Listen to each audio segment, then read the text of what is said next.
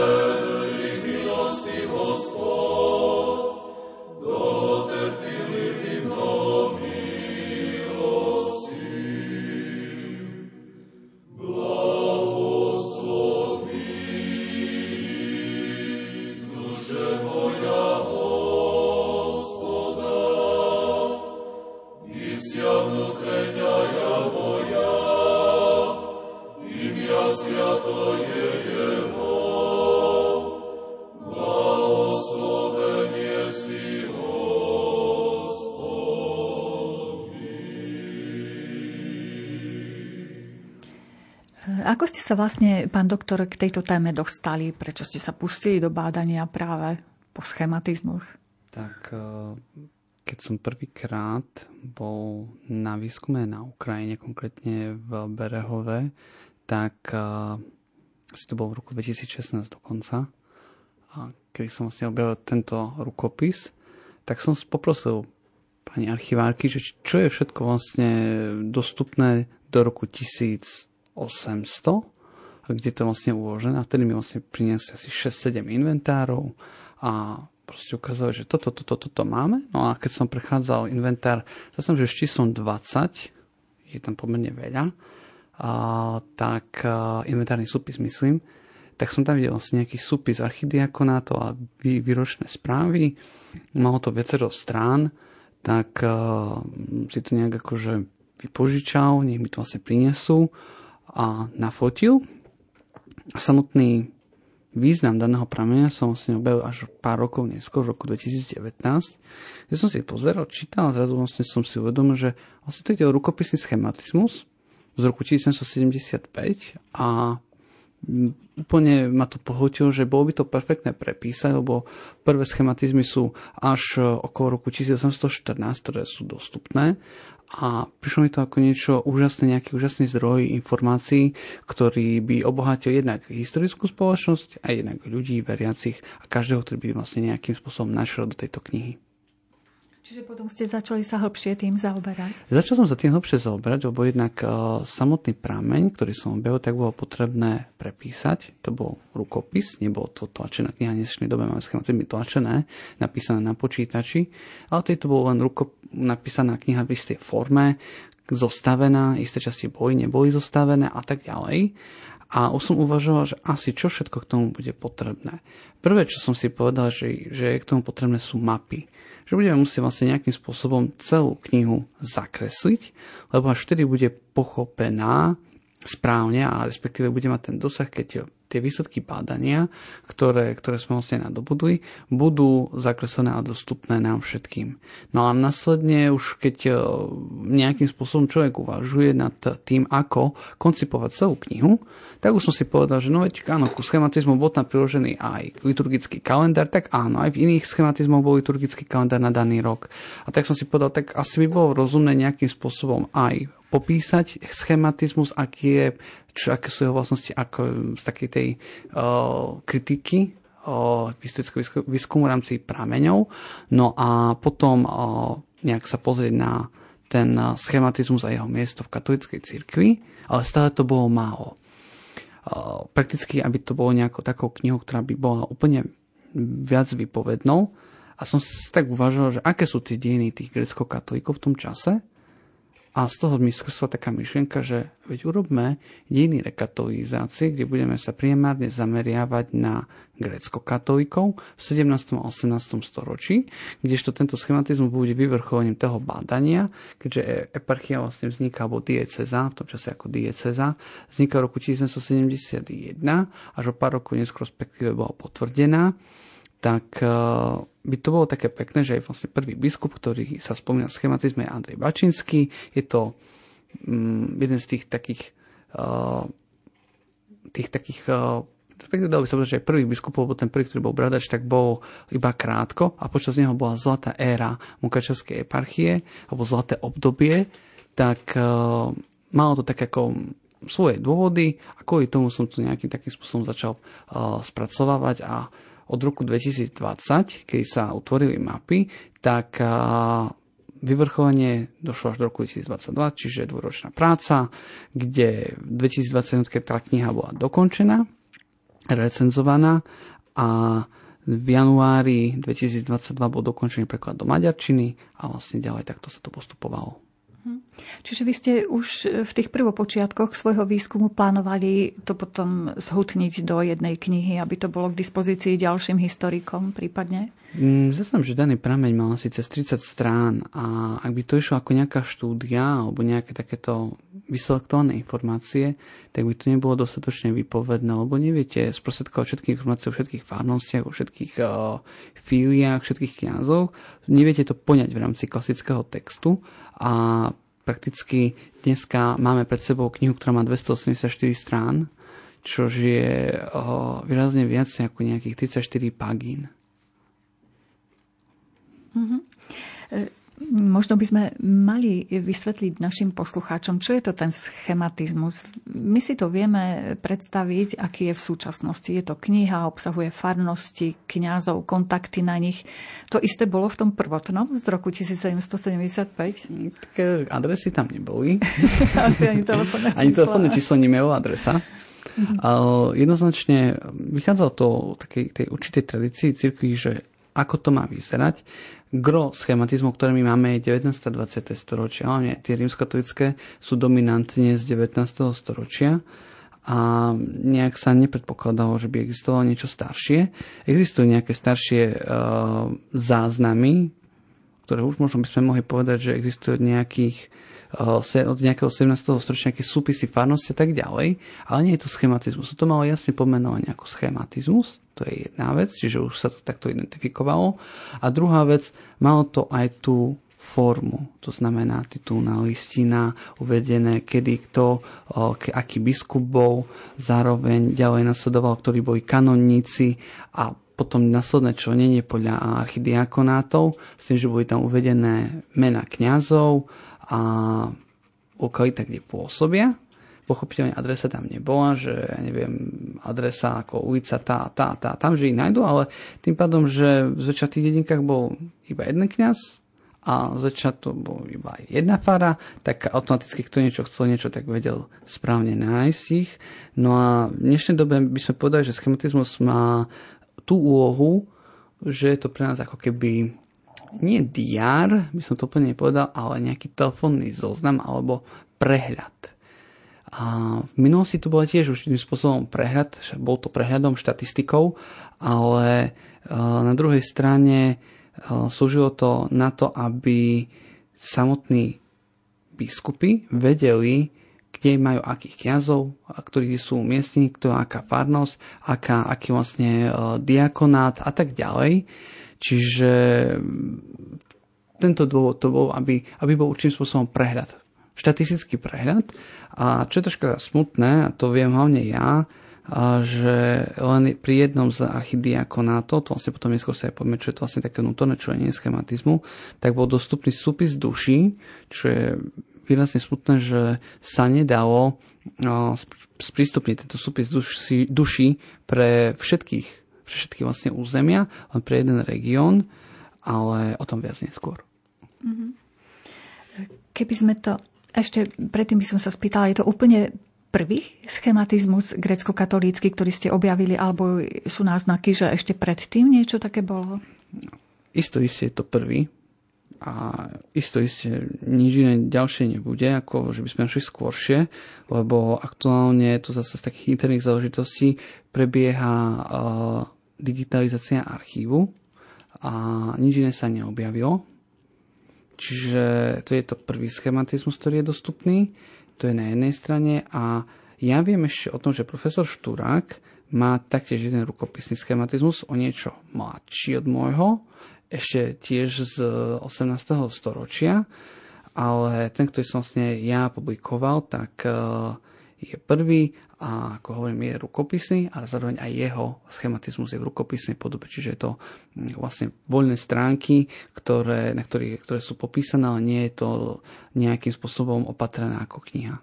Mhm. A keby sme pátrali v rímskokatolíckej cirkvi, tam nájdeme e, ešte nejaký starší schematizmus? Neviem, či ste sa tomu tiež venovali. Z iných území isto isté, áno.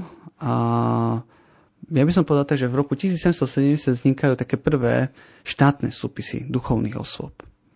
A tým pádom, že vznikajú tieto prvé štátne, tak zároveň aj uhorské schematizmy vznikajú v roku 1770.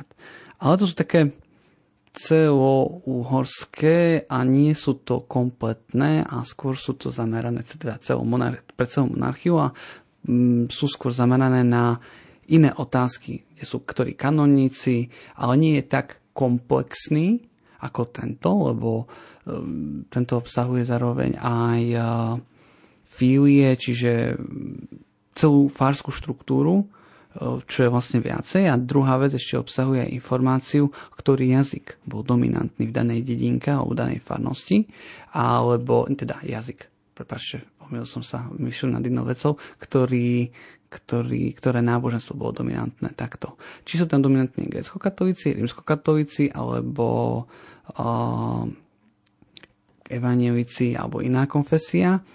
A čo sa týka jazyka daného prameňa, tak je v latinčine, čiže nie je, nie je písaný, možno niekto by očakával, že cirkevná slovančina alebo niečo iné, nie je to vlastne latinský jazyk. A v tej Mukačovskej dieceze v tom období boli predovšetkým grecko-katolíci, alebo boli tam aj rímsko-katolíci a ďalšie e, náboženstva? Ja by som to zdefinoval veľmi, veľmi jednoducho. Veľmi jednoducho ono takto. Sice to označujem ako diecezu, ale v dnešnom terminológ, dnešnej terminológii je to už vlastne eparchia, pomenovávaní, to je jedna vec. A druhá vec, už to nie je fungovaním ako kedysi, lebo kedysi boli vlastne grecko-katolíci v správe greckého biskupa, ktorý vlastne mal právomoci aj nad uh, mukačovským biskupom práve do, do roku približne 1771 a potom vlastne títo jagerské biskupy stratili moc uh, nad uh, grecko-katolíkmi a vlastne vzniká tá mukačovská diecéza, Greciritus, čiže greckého rítu, dieceza greckého rítu. a boli v nej výlučne grécky katolíci. Uh-huh. Doteraz je už známych množstvo informácií z dejín grecko-katolíkov. Podľa vás ešte dá sa niečo nové objaviť? Ojojoj, viete čo, to sa dá toľko veľa vecí a informácií nájsť. Viete, uh, samotný fond Mukačevskej eparchie obsahuje sa myslím, že 104 tisíc archívnych jednotiek. My sme možno v dnešnej dobe zdigitalizovali nejakú tisícku, dve tisícky tak z tých 104 tisíc si myslím, že je, je kopec toho, čo ešte vieme objaviť, pozrieť a hľadať. Čiže ešte kopec práce je pred vami. Kopec práce, ale viete, ono to je tak závisí od akého obdobia, lebo to je vlastne do roku 1945-6 približne, je tam určitý presah a od tých prvého počiatku niektoré vysiny sa opakujú duplicitne, to je jedna vec a druhá vec, uh, niektoré informácie sú irrelevantné, ako nejaká depeša alebo informácia o tom, že niekto niekoho navštívil, vám v kontexte celých cirkevných deň nedá až tak veľa, ale ak vlastne skúmate konkrétnu osobu, tak je to pre vás, pre vás veľmi výpovedné. Hm. Takže teraz dáme priestor e, trošku hudbe, aby tých informácií nebolo veľmi veľa hneď na úvod. A súčasne, vážení poslucháči, ak nás počúvate, počúvate nás v živom vysielaní, takže ak máte otázku na nášho hostia, môžete poslať ju formou SMS správy na číslo 0914 186 229.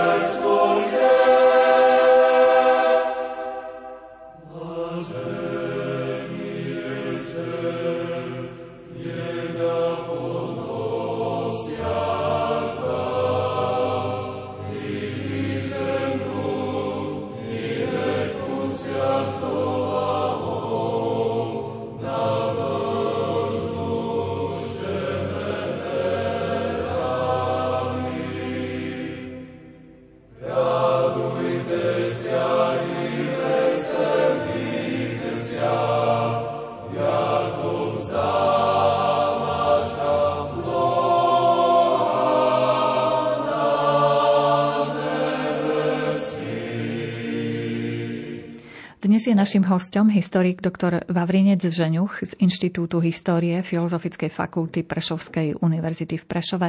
Venoval sa výskumu schematizmu Mukačevskej diecézy z roku 1775. Vydal k tejto téme odbornú publikáciu a zaujímavé informácie z tejto knihy prezentujeme počas dnešného večera. Ak máte otázky na nášho hostia, môžete ich poslať formou SMS správy na číslo 0914 186 229. My sa, pán doktor, ešte k tým schematizmom vrátime, ale viem, že vy ste e, listovali aj starými liturgickými kalendármi, keď ste už boli v tom archíve. Áno, prakticky ich viacero. Ja som taký najstarší, ktorý som prakticky aj prepísal a priniesol pre túto publikáciu, respektíve v publikácii je prepísaný, je schematizmus z, roku 1747, kde sa nachádza až 47 prikázaných sviatkov, ktoré boli slávené v danej, uh, danej diecezu, respektíve daným rítom. A možno niektoré sviatky by sme už možno aj dneska nespoznali alebo aj neslávili uh, a už aj nepatria medzi uh, prikázané sviatky.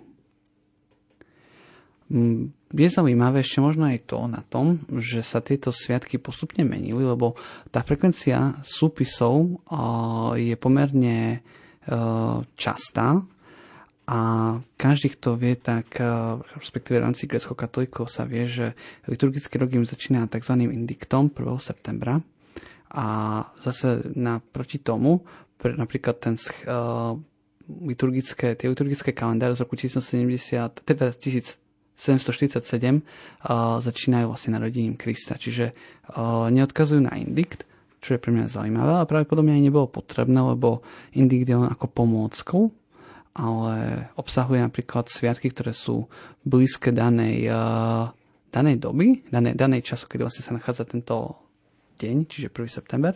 No a zároveň, čo ešte také v nich iné, že sa tam nachádzajú aj svety, ktorých už prakticky dneska neslávime alebo nie sú slávení a sú je to veľmi podobné s latinskou cirkvou. Napríklad nachádza tam aj svetý, nachádza tam aj svetý Vavrinec, ktorý dneska už nie je považovaný za prikázaný sviatok, ale to, to ma tak akože zaujalo, že vlastného, áno, áno, vlastného patrona som tam našiel, čo ma veľmi pobavilo. A, ale potom napríklad už neskôr vypaduje, ale čo je iné, nenachádzali sa tam a, tých sviat, tých, eh, medzi tými súpismi vždycky uh, svetci Uhorska, až postupne neskôr uh, sa tam ako keby um, primieša, alebo respektíve pribúdujú neskôr. A tak na ilustráciu, ktoré napríklad prikázané sviatky boli v tom 18. storočí, v tom liturgickom kalendári, úplne len tak ilustračne nemôžete samozrejme tých 47 nám tu prečítať. No, len aby sme mali predstavu. Viete čo, začínalo to narodenie pána, obriezka pána Epifania, čiže traja králi, obratenie svätého Pavla, uh, hromnice, ako purifikácia Beaté Marie Virginis, uh, alebo svätý uh, Sveta Paraskeva, ktorá dneska už nie, nie je v, v tomto ako vnímaná ako prikázaný sviatok a je to v tom období aj pomerne častá svetica. Mm, Svetý Juraj ako prikázaný svetok aj spomínaný Bavrinec. Ale našli by sme tam už aj potom neskôr klasické, aj svetého, napríklad už v 50. rokoch, čiže 1750, už by sme tam našli aj svetého Ladislava, svetého Štefána, Imricha, čiže uhorských svetcov veľmi podobné s našimi, no a um, prakticky sa ten liturgický kalendár neustále vyvíjal a je to hlavne spojené s tým, ako sa vyvíjali aj dejiny grecko-katolíkov v tomto období. Mhm. Čiže vyvíjal sa v akom zmysle slova? Že pribúdali nejaké sviatky? A... Je to také, také rôznorodé, lebo napríklad pri, keď som spomínal ten rok 1747, tam je 47 sviatkov, No a potom neskôr v 1775 je 34 sviatkov, čiže pokles. A bol to vlastne spôsobom určitým tlakom štátu a panovníckej také predstavy, že by nebolo veľké množstvo povinných sviatkov. S tým, že vypísaných je 33 a ten 34 je vlastne ten sviatok, ktorý bol patronom danej dedinke, danej farnosti. Čiže kto mal chrám, ten mal jeden deň voľne navyše. Keby sme tie diela, ktoré ste vlastne spracovávali z toho 1775 roku, alebo aj ten liturgický kalendár, trošku zaradili do takého historického kontextu. Čo sa vlastne vtedy dialo s grecko-katolíkmi? Ja som tu už dneska spomenul, že vlastne to obdobie Andreja Bačinského, rodáka inak z Beňatiny, môj okres Sobrance, tak to sa teším. A, ale oni pochádzali alebo vlastne prišli z územia asi Ukrajiny, keď si to dobre pamätám. A mm, ten dejný kontext, ja som spomínal, že v roku 1771 bola erigovaná Mukačevská eparchia, alebo dieceza, dieceza Greci Ritus. A to bol výsledok určitého snaženia. Grecko-katolíci, respektíve pravoslavní v roku 1646 vstúpili do Cirkevnej únie následne prešli určitým vývojom v rámci uh, Uhorska a od roku 1000, uh, po roku 1710, respektíve 15 a neskôr, boli vnímaní ako obradový vikariát jagerského biskupa. A práve tento moment, keď boli vlastne ako keby v područí jangerskej diecézy, respektíve kedy jagerskí biskupy mali nad nimi absolútnu moc, tak ich stimuloval k tomu, že musia niečo robiť pre seba, alebo všeobecne s týmto, s touto situáciou, aby, aby sa vlastne zmáhali a tým pádom uh, samotná, samotný kniaz aj samotné duchovenstvo začínalo sa meniť. V čom meniť? Ja som v rámci danej knihy priniesol, a respektíve sú aj uvedené isté tabulky počtu veriacich a aj počtu takých iných zaujímavých informácií, lebo napríklad v roku 1715 až 17 sa potýkali grecko-katolíci ešte s problémami, ako je bigamizmus, čiže mnohoženstvo pri duchovenstve. Máme inak vyčíslené, že na území celej diecezy ich bolo vyše 100 kňazov.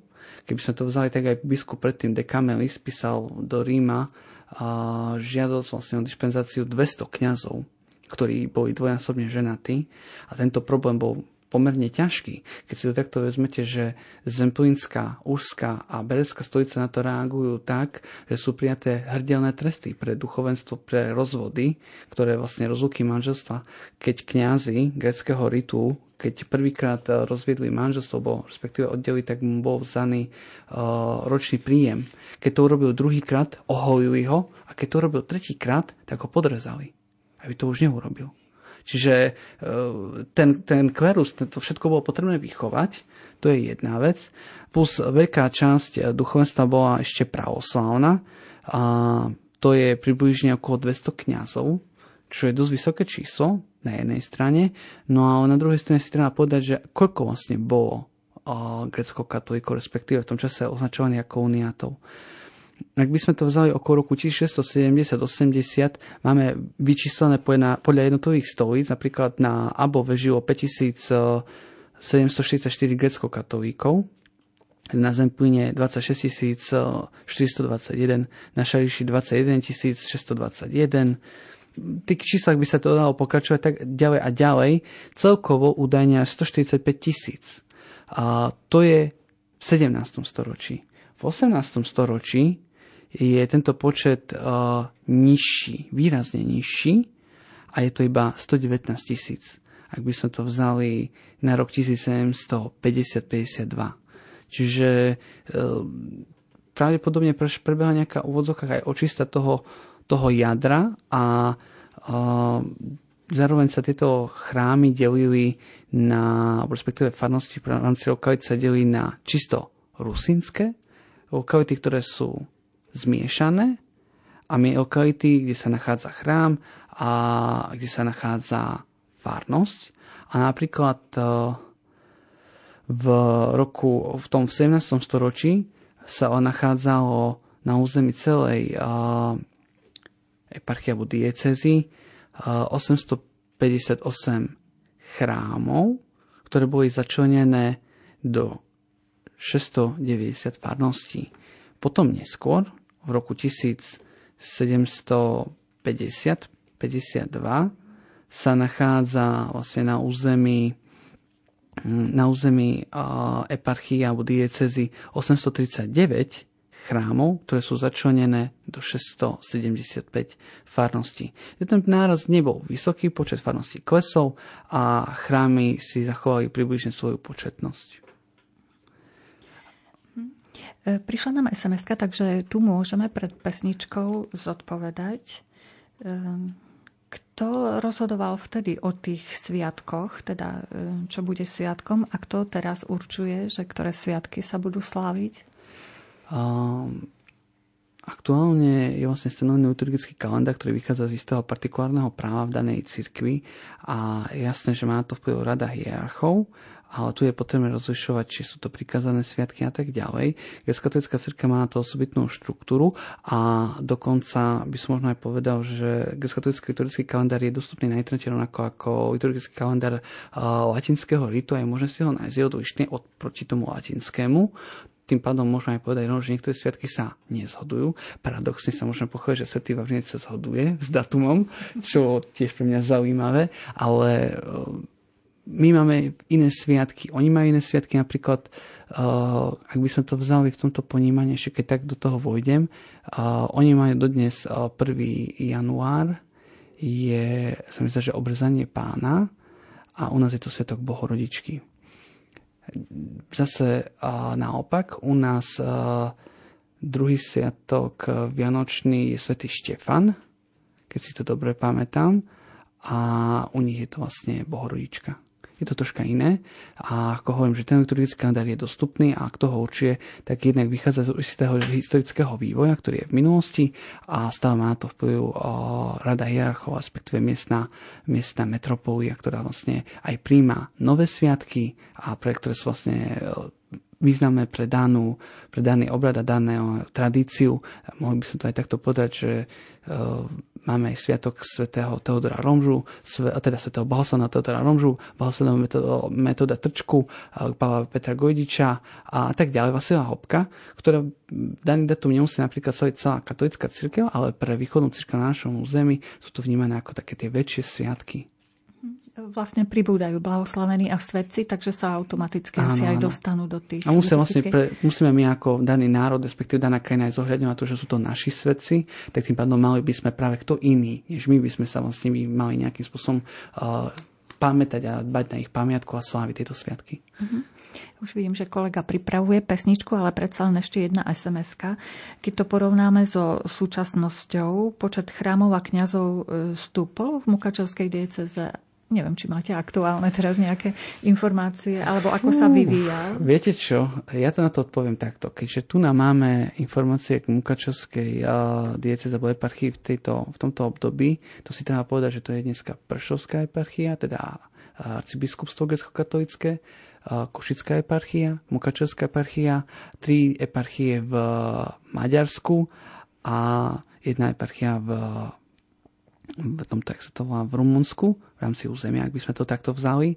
A som si istý, že tento počet uh, aj chrámov, aj kniazov stúpol, ale zase na druhej strane pri tej Ukrajine, respektíve Mukačovskej eparchii som troška skeptický len kvôli tomu, lebo tam veľká časť chrámov nebola vratená grecko-katolíckej cirkvi, veľká časť kniazov prakticky odkazaná na milodary veriacich, čiže ťažko predpokladať, aký je ich tam presný počet, ale viem to zistiť, ale nie i hneď. Dobre, takže na budúce, keď sa stretneme, tak budeme mať aj túto aktuálnu informáciu. Takže nasleduje pesnička. Ak máte, vážení poslucháči, nejakú otázku na nášho hostia, pošlite SMS správu na číslo 0914 186 229.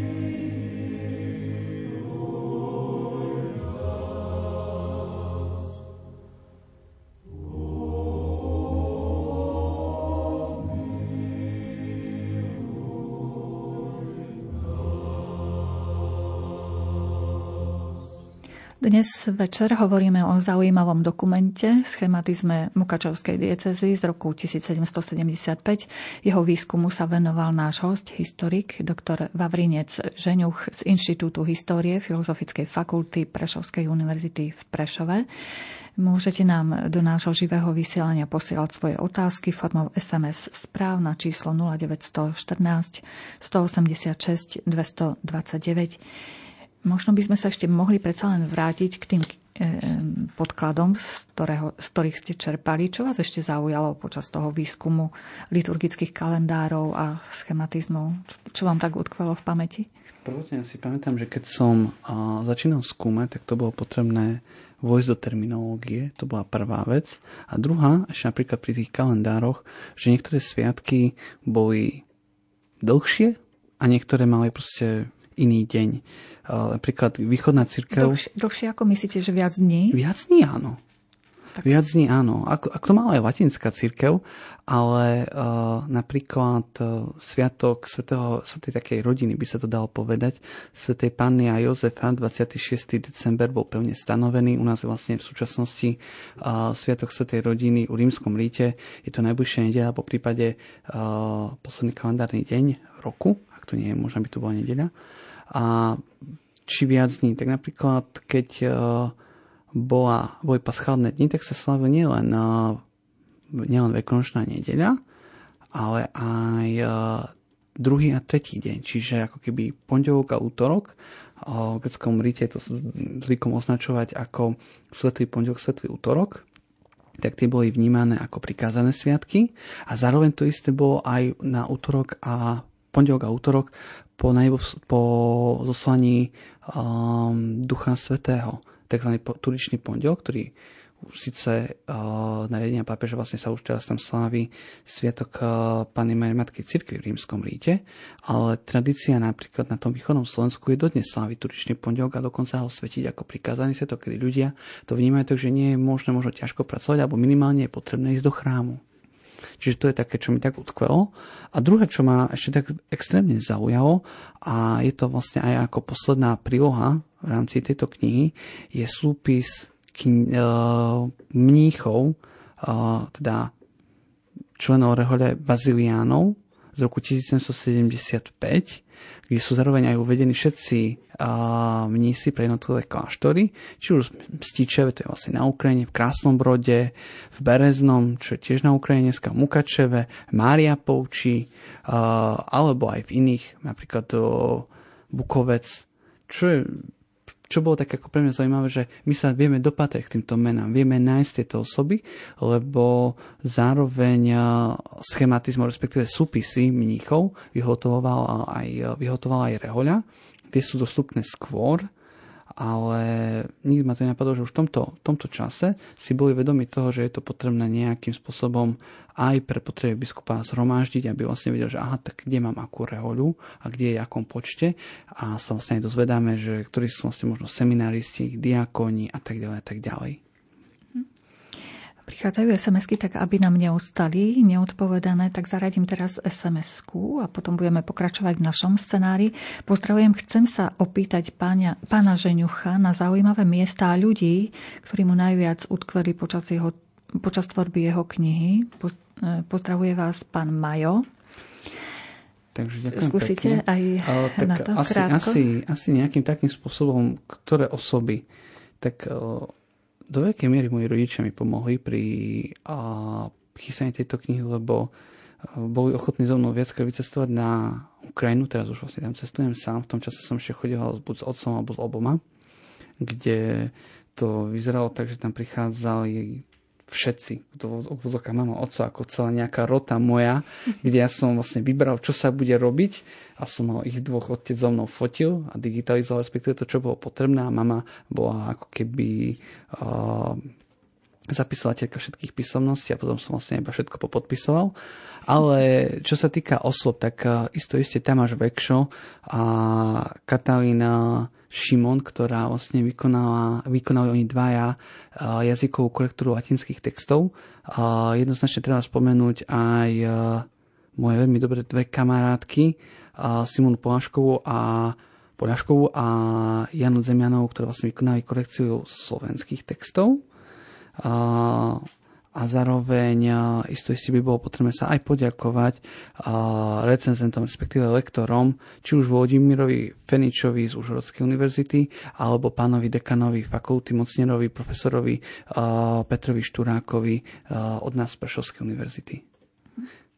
Čiže vy ste si celý tým vytvorili, aj s rodičmi. No, celý tým. Ešte, ešte, ešte môžem tak, uh, možno ešte úplne by to bolo možno aj korektné poďakovať aj pánovi rektorovi Prešovského univerzity, uh, Petrovi Koňovi, ktorý máže jednak priestor, jednak uh, aj dôveru, aj možnosť vlastne riešiť a pripravovať dané knihy v rámci, respektíve danú knihu v rámci jeho projektu, lebo bez takej tej podpory a takého vhodného mm, vhodných podmienok, ktoré sme vlastne mali, alebo respektíve ja som mal, tak asi by to nikdy nevzniklo.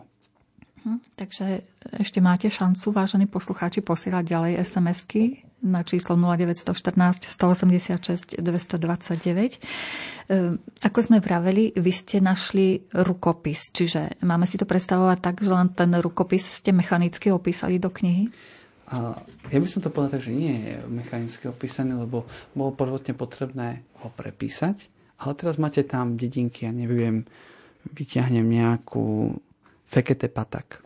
Viete, v dnešnej dobe uh, Fekete Patak to je 51 a, a, a teda 71 nejak aby som tu presne našiel, aby som vás aj nezavidol, tak je dedinka, ktorá sa volá Čorný potík. Čiže v dnešnej dobe sa tieto dedinky ináč volajú, ako sú uvedené v danom schematizme. To je jedna vec, čiže bolo potrebné vykonať takú detektívku, všetky dedinky nájsť, kde sa ktoré nachádzajú, ako sa dneska volajú. Môžem aj povedať jedno, že niektoré dedinky zanikli, alebo sa zlúčili. A, takže tým pádom tá detektívka bola taká, že prezeráte mapu celej stolice a hľadáte, hľadáte, hľadáte, keď nenájdete a rôzne typy, do, respektíve obdob, tu mapy v tých jednotlivých obdobiach, aby ste došli k tomu, čo potrebujete nájsť. No a celé si to museli potom zostaviť. To znamená, tento prepis nie je úplne verný v tom, že máme tam pagina 1, 2, 3 ide za sebou, ale je určitým spôsobom upravený, je zostavený, dokončený, by sa dalo povedať. Lebo napríklad máte zoznam farnosti samostatne a máte zoznam kňazov, ktorí v nich pôsobili ako zase ďalší zoznam k tomu a potom máte ďalší zoznam, kde je aj napríklad ten súpis duši, ktorý som spomínal a teraz musíte z toho urobiť nejaký ten sumár toho, aby to dávalo ten zmysel. A už keď som spomínal zase ten súpis duši, aby aj posluchači neostali bez informácií, tak eh, kňazi mali povinnosť viesť si podrobnú štatistiku toho, že koľko osob chodí na príjmaň, alebo respektíve koľko osob patrí aktívne do ich farnosti. A tento súpis duši, duši sa zachoval len pre úzkú stolicu, čiže zase pre môj región, čo je taký paradox, čo ma to aj pobavilo, že prakticky my vieme vyčísliť, koľko kde bolo veriacich a podľa uh, niektorých historikov cirkevných by sa to dalo presne identifikovať, takže sú to presne počet osob, ktorí v daný rok pristupovali aktívne aj k spovedi, aj k príjmaniu. Čiže aktívni veriaci.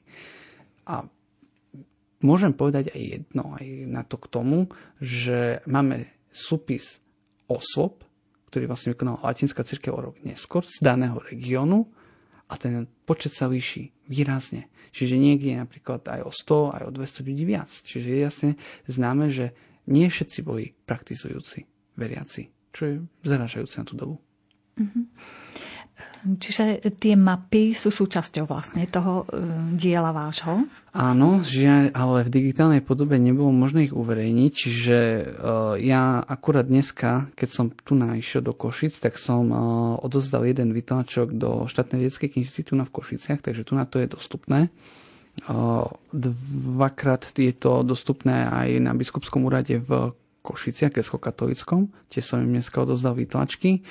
A, a čo sa týka toho, že kto by chcel nájsť samo o sebe tento schematizmus aspoň bez map, tak je dostupný jednak na mojom profile v rámci portálu akademia.edu, alebo kto by to vlastne hľadal, tak sama kniha je súčasťou edície kolekta Atanasiana, čiže kolekta nea.hu, keď si to dáte, s dvoma L, tak to nájdete tam.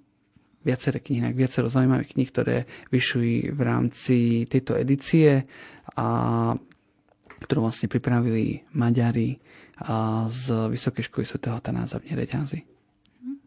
Čiže tieto diela sú voľne e, prečítateľné? Dostupné, áno, sú dostupné. Tak e, ich hlavným zmysel je to, aby sa vlastne šírilo vedecké poznanie. Ak by sme utvorili kniha Zamkových pod zámok, tak e, by to bolo zbytočné.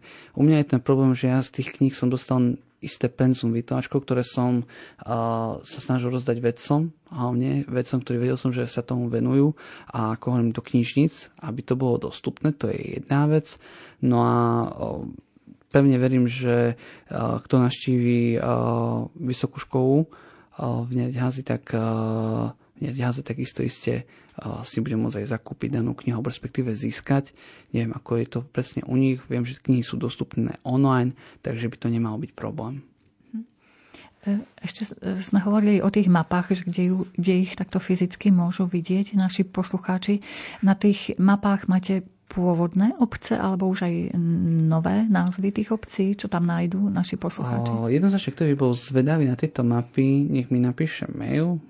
Ako ja si stále sám zo seba robím že mňa je možné aj vygoogliť, takže uh, kľudne kontakty sú verejné a ja zareagujem. Mapy nie je problém poskytnúť v PDF podobe, čo možno by bolo najzaujímavejšie.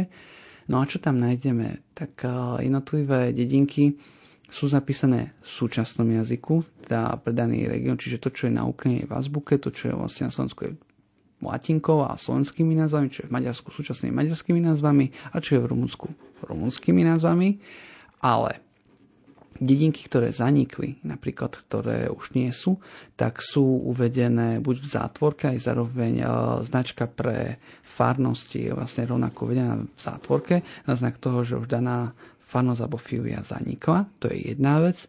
A na hlavnej mape, ktorá sa vlastne venuje celej Mukačevskej uh, dieceze v roku 1975, tak sú vyznačené farebne, dokonca aj archidiakonaty podľa toho, že ten daný štvorček, ktorý je typický pre farnosť, tak je vlastne zafarbený farbou daného archidiakonátu.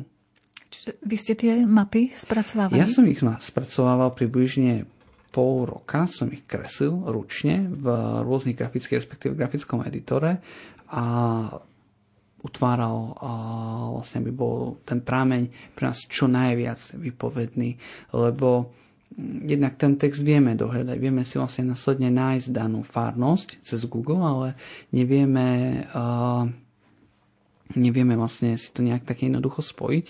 A práve dneska som to práve jednému vedcovi tak poukázal na to, že tá jedna mapa, ktorá tam je vlastne mapa celej uh, eparchie, alebo diecezy, už aké označenie použijeme, tak uh, vie ako keby celý ten schematizmus v takej jednoduchej podobe.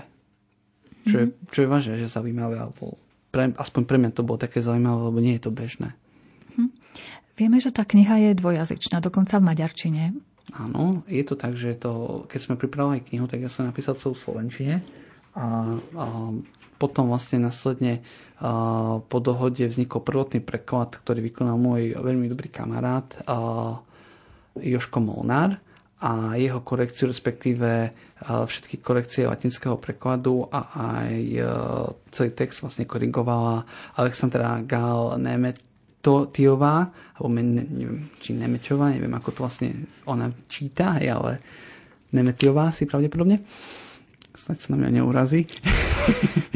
z komu je prezviska, ale vlastne ona vykonala celú korektúru maďarských textov, lebo tá bola požadovaná z maďarskej strany, že oni by to chceli troška vedeckejší jazyk, vedecký, vedeckejší uh, vedeckejšie znenie a to mi vlastne bolo zabezpečené Prešovskou univerzitou.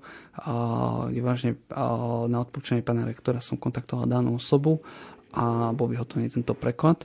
A je to, je, pardon, je to uvedené takže v knihe je prevedený celý text v maďarčine, keďže v Maďarsku vyšla tá kniha, tak je to pochopiteľné, že to bude celé v maďarčine a za tým vlastne nasleduje celý text v slovenčine a potom jednotlivé prílohy ako schematizmus zostavený, potom kalendáre a súpisy mníchov a ako bazilianov a na záver tí, ktorí vlastne majú knihu v tlačenej podobe, tak sú tam mapy, ktoré sú zviazané a môžete si rozložiť, sú to mapy o veľkosti jedného metra, každá jedna z nich že sú to veľké mapy a je to tak, že tam je celá eparchia a potom ešte samostatne rozkuskované jednotlivé stolice, ktoré boli súčasťou tejto eparchie. Mhm. Čiže aj maďarskí vedci môžu siahnuť po tomto diele a pokračovať vo vašej práci prípadne. Bol som aj prekvapený, že áno, že môžu, jednak, že vyvolal to určitý ohlas, jednak či už komunikačný a druhá vec, ja vnímam maďarskú vedu v tejto veci veľmi, veľmi ako kvalitnú, ktorá my urobíme jeden kročík, oni urobia jednu míľu, mm-hmm. ako v rámci histórie. A bol som prekvapený, že jednak boli ochotní to vydať a jednak, že bolo pre nich aj zaujímavé, aké výsledky má slovenská veda. E, určite si toto dielo e, čítali aj predstavitelia grecko-katolíckej cirkvi na Slovensku. Mm, aký, aký bol ich názor na toto vaše dielo? Ja môžem povedať jedno, že samotný príhovor čitateľovi napísal otec arcibiskup Cyril Vasil, ktorý, ja to tak vnímam ako ďalšieho recenzenta alebo posudzovateľa diela, ktorý ocenil že som si priniesol dané dielo čitateľovi a že som pripojil aj e, štúdie, ktoré jednak hovoria či už o liturgickom kalendári, rozoberajú liturgický kalendár dosť dopodrobná a jeho vývoj, a potom tú, tú otázku rekatolizácie, alebo aj samotný prameň a jeho kritiku z hľadiska toho, ako schematizmus v roku 1975, aký má význam. Čiže v tomto kontexte e, som bol veľmi rád, že niekto ocenil takto moju prácu, moju činnosť, lebo ako každého, keď vás niekto pochváli, tak ste rád. Si šťastný. Mhm. A boli to koľko rokov práce? Prakticky rok, dva práce, lebo ako pol roka kreslenie mapy, map a potom eh, samotná, samotný text približne tiež pol roka, rok, ale dosť dlho trvali preklady a teda preklad prvý, druhý a potom ešte korekcie, lebo to, to bolo už také troška zdlhavejšie. Hm. E, pokračujete e, vo výskume alebo nejakú inú tému ste si vybrali, pokiaľ ide o dejiny grecko-katolíkov? Dejiny grecko-katolíkov sú mojou srdcovkou a pevne verím, že sa im budem môcť venovať do smrti. Dúfam, ak to bude možné. A ak nie, tak žiaľ Pánu Bohu aj mne. Ale keby som mohol jednoznačne, by som vždy ostal pri týchto dejinách a zároveň aj dejinách regiónu, môjho regiónu tam vlastne píšem viaceré monografie v rámci uh, dejín miest a obcí. Toho roku napríklad boli pripravené dejiny obce Krčava. Aktuálne už finišujú dejiny obce Veľké Revištia. Pred rokom vznikli dejiny farnosti Koromľa a keď sa bude pán Farár v Choňkovciach veľa modliť, tak vznikne aj uh, dejiny farnosti Choňkovce. Tak ideme držte mu palce. Čiže ten váš región je takmer blízko ukrajinských hraníc. Áno, takže tým pádom aj výskumne mi je najbližší a prakticky väčšina, väčšia časť eh, týchto informácií sa nachádza eh, práve na Ukrajine, takže tým pádom vždycky ma to tam nejak zavedie, sa musím v vozokách obetovať, prejsť hranicou a zotrvať tam istý čas, ale klamal by som, že mi je tam zle, lebo som spoznal kopec, ale vážne, že kopec príjemných, dobrých ľudí, hlavne teraz aktuálne v Berehove, kde som bol a musím povedať jedno, či už uh, Ištvana Marošiho, alebo Sergeja Zejkana, alebo iných, či už aj pani archivárky, tak uh, ja už sa tam cítim skoro ako doma, sa aj nebojím, keď tam mať idem, takže to je také, už mi to také familiárne celé.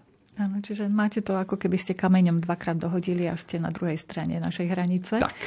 Dnes bol našim hostom historik dr. Vavrinec Žeňuch z Inštitútu histórie Filozofickej fakulty Prešovskej univerzity v Prešove. Ďakujem vám, že ste prišli aj za zaujímavé informácie. Za mixážnym pultom bol Robert Majdák, hudbu vybrala Diana Rauchová a reláciu vás sprevádzala Mária Čigášová. Ďakujeme za pozornosť. Do počutia.